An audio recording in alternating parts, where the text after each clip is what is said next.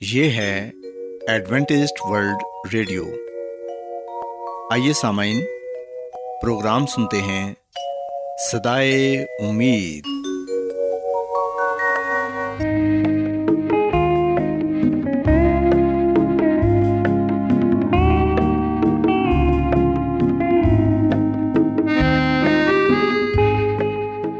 سامعین، پروگرام سدائے امید کے ساتھ میں آپ کی میزبان فرا سلیم اور صادق عبداللہ خان آپ کی خدمت میں حاضر ہیں۔ ہماری طرف سے آپ تمام سامعین کی خدمت میں اداب سامعین امید کرتے ہیں کہ آپ سب خدا تعالیٰ کے فضل و کرم سے خیریت سے ہیں۔ اور ہماری یہ دعا ہے کہ آپ جہاں کہیں بھی رہیں خدا مند خدا آپ کے ساتھ ہوں اور آپ کی حفاظت اور رہنمائی کریں۔ سامعین اس سے پہلے کہ آج کے پروگرام کو شروع کیا جائے آئیے پہلے پروگرام کی تفصیل سن لیں۔ پروگرام کا آغاز ایک گیت سے ہوگا اور اس کے بعد خدا تعالیٰ کے پاکلام سے پیغام پیش کیا جائے گا۔ اور اس کے علاوہ پروگرام میں روحانی گیت بھی شامل کیے گئے ہیں۔ تو سامعین آئیے آغاز اس خوبصورت گیت سے کرتے ہیں۔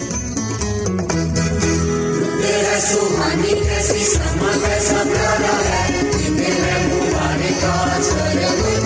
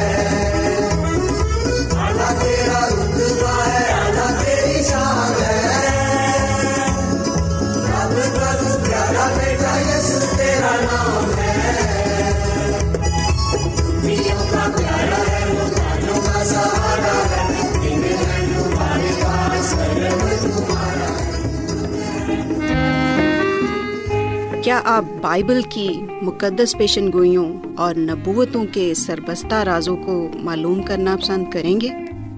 کیا آپ دنیا کے ایسے رجحانات کے باعث پریشان ہیں جو گہری طریقے کا اشارہ دیتے ہیں؟ ایڈوینٹیسٹ ورلڈ ریڈیو سنتے رہیے جو آپ سب کے لیے صدائے امید ہے۔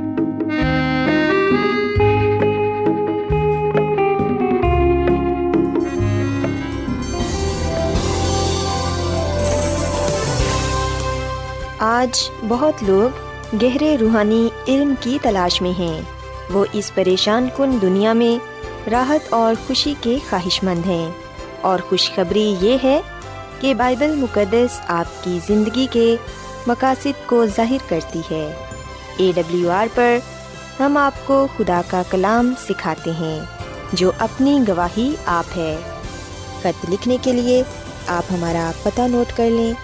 انچارج پروگرام سدائی امید پوسٹ باکس نمبر بتیس لاہور پاکستان اور ہمارا ای میل ایڈریس ہے Urdu at A W R dot O R G سامعین آپ ہمارا پروگرام انٹرنیٹ پر بھی سن سکتے ہیں ہماری ویب سائٹ ہے W W W dot A W R dot O R G Adventist World Radio کی جانب سے پروگرام سدائے امید پیش کیا جا رہا ہے۔ سامعین، اب وقت ہے کہ خداوند کے الہی پاکلام میں سے پیغام پیش کیا جائے۔ آج آپ کے لیے پیغام خدا کے خادم عظمت ایمینول پیش کریں گے۔ خدا باپ، خدا بیٹے اور خدا رح القدس کے نام میں آپ سب کو سلام۔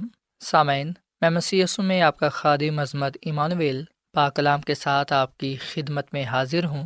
اور میں خدا تعالیٰ کا شکر ادا کرتا ہوں کہ آج ایک مرتبہ پھر میں آپ کو خدم کا کلام سنا سکتا ہوں۔ سامن آئیے ہم اپنے ایمان کی مضبوطی اور ایمان کی ترقی کے لیے خدم کے کلام کو سنتے ہیں۔ آج ہم بائبل مقدس میں سے جس بات کو جانیں گے، وہ ہے یس مسیح کی پہلی آمد کی پہلی پیشن گوئی۔ سامن ہم پیدائش کی کتاب اس کے تیسرے باپ کی پندرہویں ایت میں اس بات کو پڑھتے ہیں۔ یہاں پر یہ لکھا ہوا ہے کہ میں تیرے اور عورت کے درمیان اور تیری نسل اور عورت کی نسل کے درمیان عداوت ڈالوں گا، وہ تیرے سر کو کچلے گا اور تو اس کی ایڑی پر کاٹے گا۔ پاکلام کے پڑھے اور سنے جانے پر خدا کی برکت ہو۔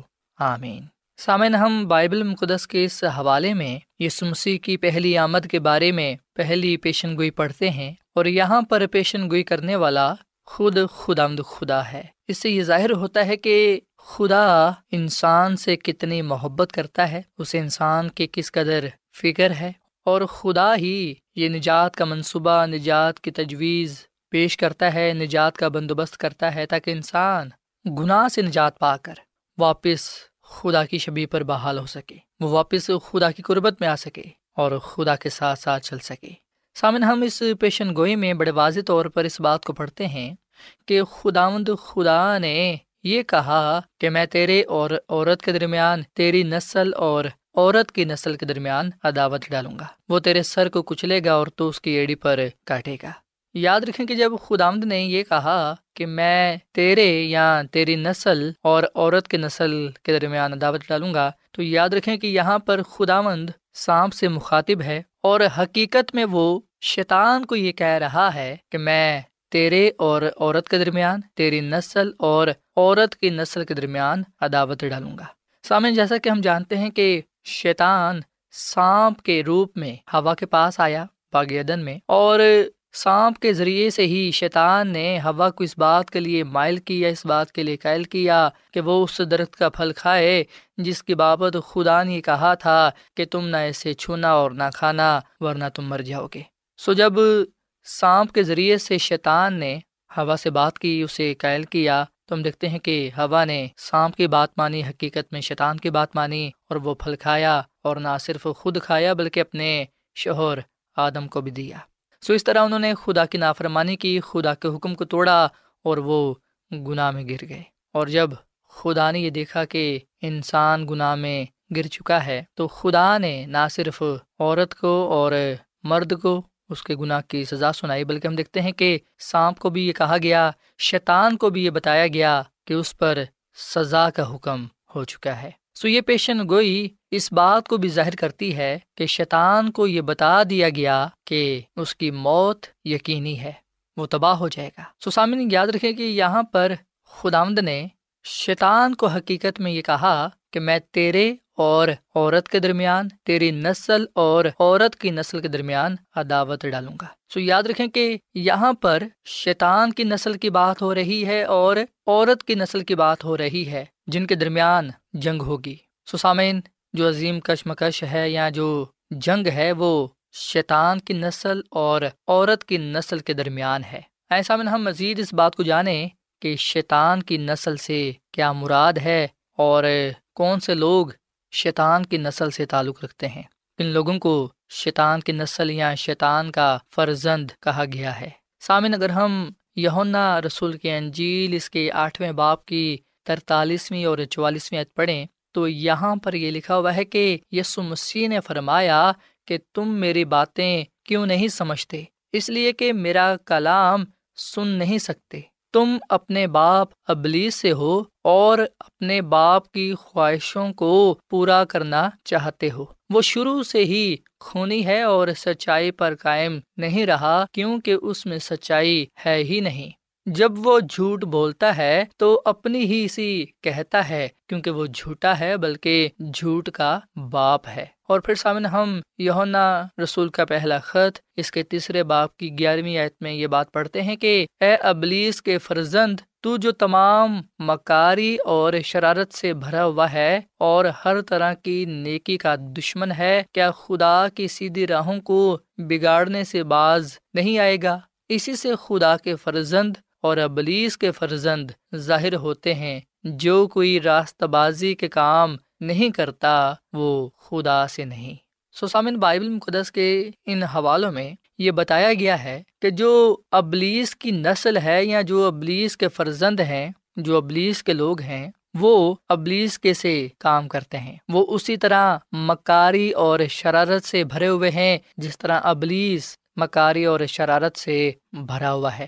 جو لوگ نیکی کے دشمن ہیں، جو لوگ نیکی کے بدلے بدی کرتے ہیں، وہ ابلی سے ہیں۔ سسامین یاد رکھیں کہ خدا ان کا کلام اس بات کو ظاہر کرتا ہے کہ اس دنیا میں ابلیس کی نسل پائی جاتی ہے، ابلیس کے فرزند پائے جاتے ہیں۔ اور ابلیس کی نسل یا ابلیس کے فرزند وہ لوگ ہیں جو ابلیس کے سے کام کرتے ہیں، جو جھوٹ بولتے ہیں، جن میں سچائی نہیں ہے، جو نیکی کے دشمن ہیں۔ جن کی راہیں ناپاکی سے، برائی سے بھری ہوئی ہیں، جو توبہ نہیں کرتے، جو راست بازی کے کام نہیں کرتے۔ اس لیے سامنے ہم دیکھتے ہیں کہ یونا بپتسمہ دینے والے نے متی کی انجیل کے تیسرے باپ کی ساتویں ایت میں یہ کہا کہ، اے سانپ کے بچوں، تم کو کس نے جتا دیا کہ آنے والے غزب سے بھاگو؟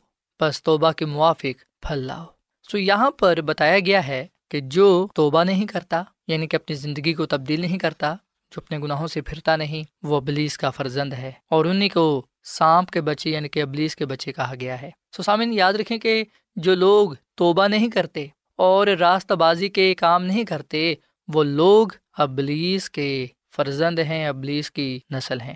سو ہم نے خدم کے کلام میں سے اس بات کو جانا ہے، سیکھا ہے کہ ابلیس کی نسل اور عورت کی نسل کے درمیان جنگ ہے۔ ابلیس کی نسل عورت کی نسل سے عداوت رکھے گی۔ تو سامن، ابھی ہم نے اس بات کو جان لیا ہے کہ ابلیس کی کون سی نسل ہے، کن لوگوں کو ابلیس کا فرزند یا ابلیس کی نسل کہا گیا ہے۔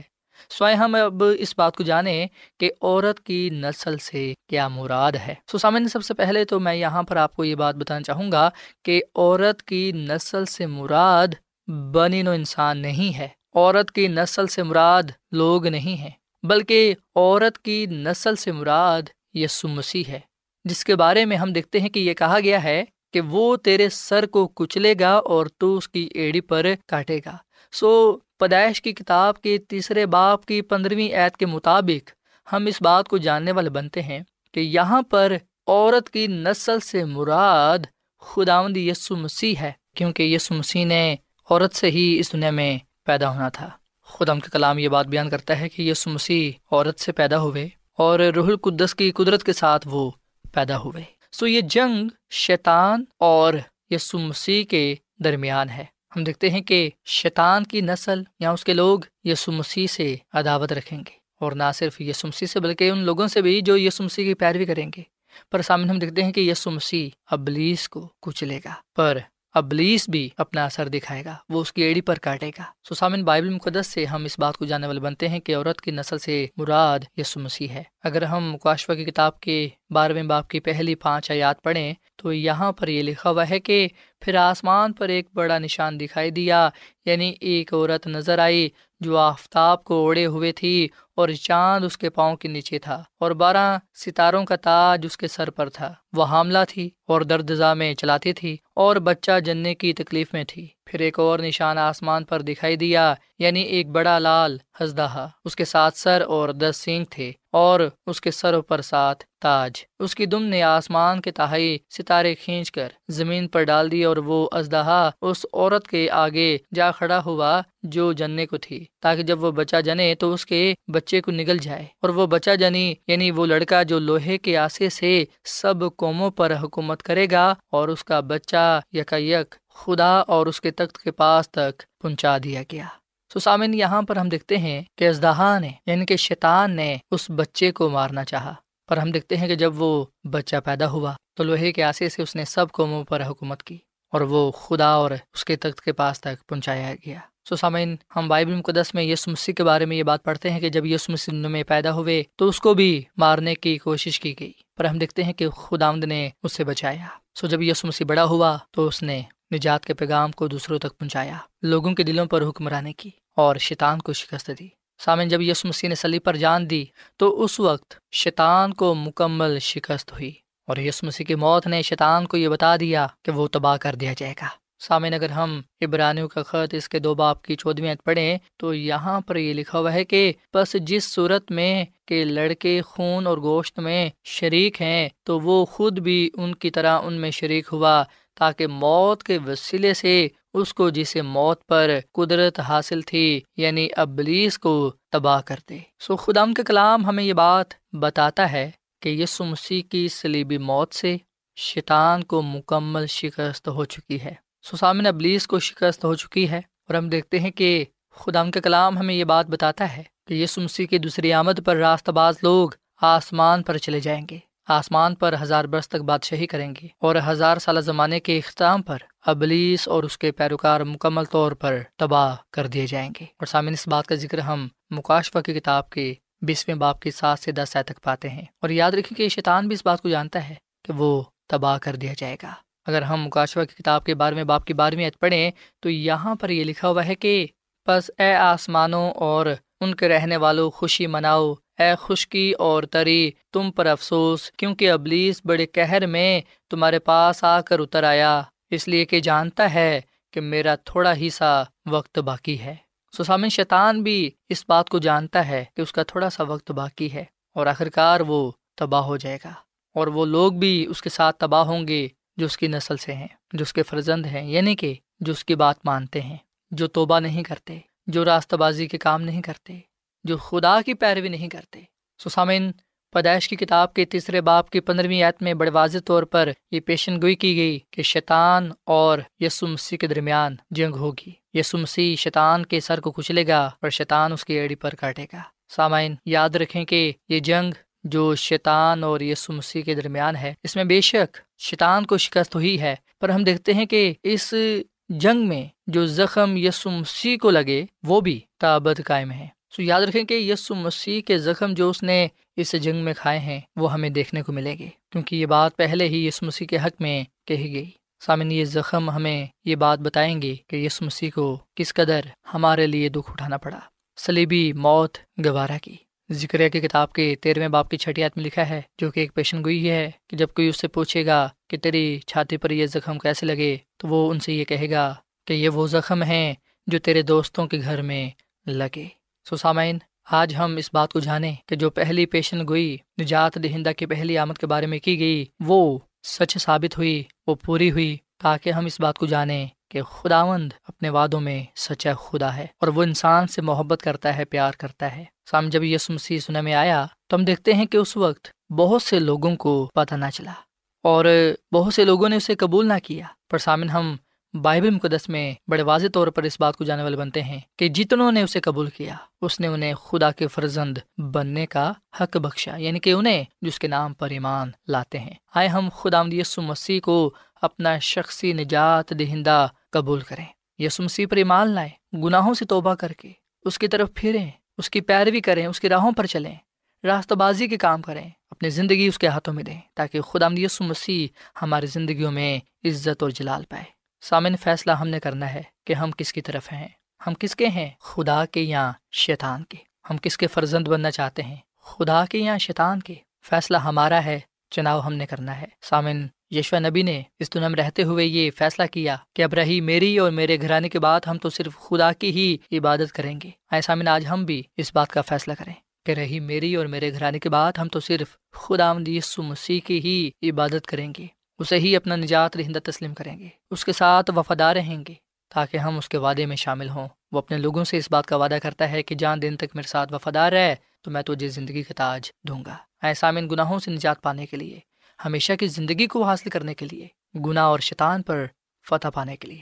ہم خدا آمدیس مسیح پر ایمان لائیں، اس سے اپنا شخصی نجات رہندہ تسلیم کریں۔ تاکہ خدا آمدیس مسیح ہماری زندگیوں میں عزت و جلال پائے اور ہم اس دنیا میں اس کی راستہ بازی میں زندگی گزارتے ہوئے اس کی قدرت کو ظاہر کرنے والے بنیں سوائے سامن ہم دعا کریں۔ اے زمین اور آسمان کے خالق اور مالک زندہ خداوند، تو جو تھا اور جو ہے اور جو آنے والا ہے، ہم تیرے نام کی مدد سرائی کرتے ہیں، تیرے نام کو عزت اور جلا لیتے ہیں، کیونکہ تو ہی بلا خدا ہے۔ اے خدا تیری محبت کے لیے، تیرے پیار کے لیے اور کامل نجات کے لیے جو تو نے ہمیں بخشی ہے، ہم تیرا شکر ادا کرتے ہیں۔ اے خدا ہم جو گناہ کی وجہ سے تجھ سے دور جا چکے تھے، تیرے جلال سے محروم ہو چکے تھے، گناہ کی وجہ سے ہم مردہ ہو چکے تھے، ہم خدا آمدی سمسی کا شکر ادا کرتے ہیں، جس کو تو نے اس دنیا میں بھیجا تاکہ وہ سلی پر جان دے کر ہمیں گناہوں سے نجات بخشے، ہمیں زندگی عطا فرمائے۔ اے خدا آمد ہم اپنے آپ کو تیرے ہاتھ میں دیتے ہیں، اپنے گناہوں سے توبہ کرتے ہیں اپنے گناہوں کی معافی تجھ سے مانگتے ہیں اور اس بات کا فیصلہ کرتے ہیں، تیرے ساتھ اس بات کا وعدہ کرتے ہیں کہ ہم تیرے ساتھ وفادہ رہیں گے، تجھ میں ہی زندگی گزاریں گے تاکہ تو ہی ہماری زندگیوں میں عزت و جلال پائے۔ اے خدا آمد، ہم تیرے ہیں اور ہمیشہ تیرے ساتھ ہی رہنا چاہتے ہیں۔ ہمیں اپنا فضل بخش کہ ہم ہمیشہ تیرے قربت میں رہیں اور گناہ اور شیطان پر فتح پاتے ہوئے تیرے نام کو عزت اور جلا دیتے رہیں۔ اے خدا اس کلام کے وسیلے سے تو ہمیں بڑی برکت دے۔ یہ کلام ہماری زندگیوں میں تبدیلی لائے۔ اس کلام سے ہم بڑی برکت پائیں۔ اے خدا مند ہم تیرا شکر ادا کرتے ہیں۔ نجات اور ہمیشہ کی زندگی کے لیے جو ہم تیری محبت میں پاتے ہیں۔ ہمیں تو اپنے جلال عطا فرما اور اپنی قربت میں رہنا سکھا، کیونکہ یہ دعا مانگ لیتے ہیں یہ سمسی کے نام میں۔ آمین۔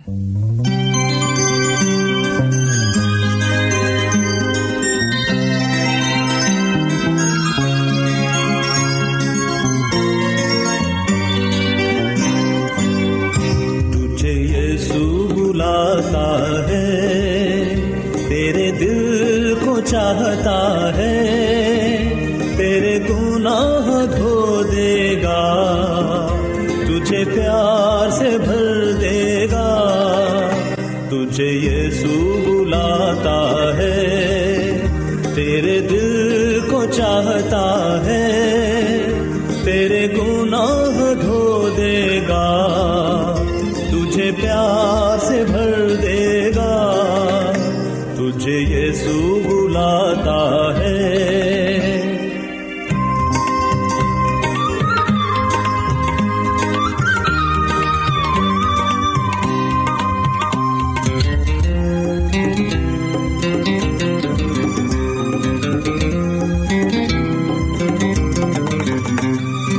ہر وقت وہ طاقت دیتا ہے جیون کے مشکل سفر میں۔ ہر وقت وہ طاقت دیتا ہے جیون کے مشکل سفر میں۔ ٹھوکر سے وہ بچاتا ہے مجھے ان سب ہی راستوں میں۔ ٹھوکر سے وہ بچاتا ہے مجھے ان سب ہی راستوں میں۔ تجھے یہ سو بلاتا ہے، تیرے دل کو چاہتا ہے، تیرے گناہ دھو دے گا۔ تجھے پیار سے بھر دے گا۔ تجھے یہ سو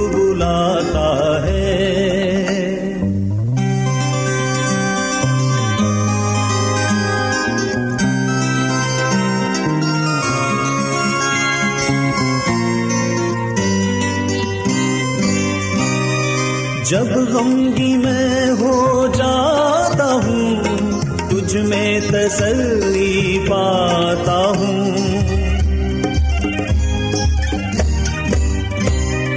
جب غمگی میں ہو جاتا ہوں، تجھ میں تسلی پاتا ہوں۔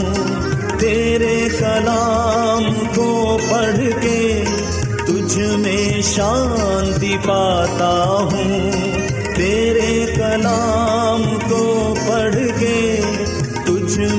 شانتی پاتا ہوں۔ تجھے یسو